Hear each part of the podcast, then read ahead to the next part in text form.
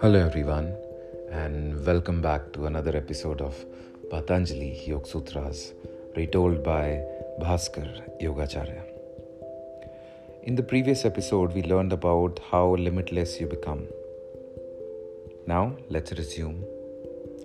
Sek- Sutra 150 Bahir Kalpita Mahavideya Tata Prakasha Varanakshaya. By making Sanyam on the real modifications of the mind, which are outside, called great disembodiedness, comes disappearance of the covering to light.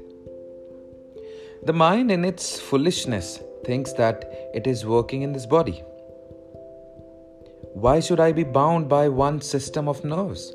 and put the ego only in one body. If the mind is omnipresent, there is no reason why I should. The yogi wants to feel the ego wherever he likes.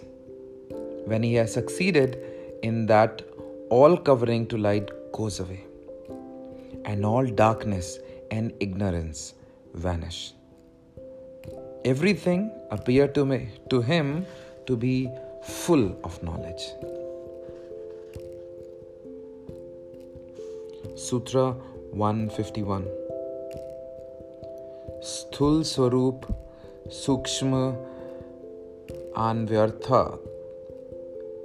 vatva संयम अद्भुत अजाय by making Sanyam on the elements beginning with the gross and ending with the superfine comes mastery of the elements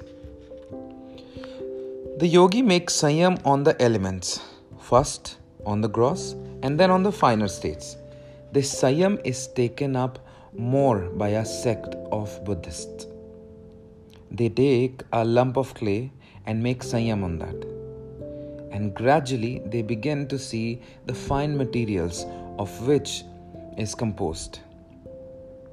And when they have known all the fine materials in it, they get power over that element. So with the all the elements, the yogi can conquer them all.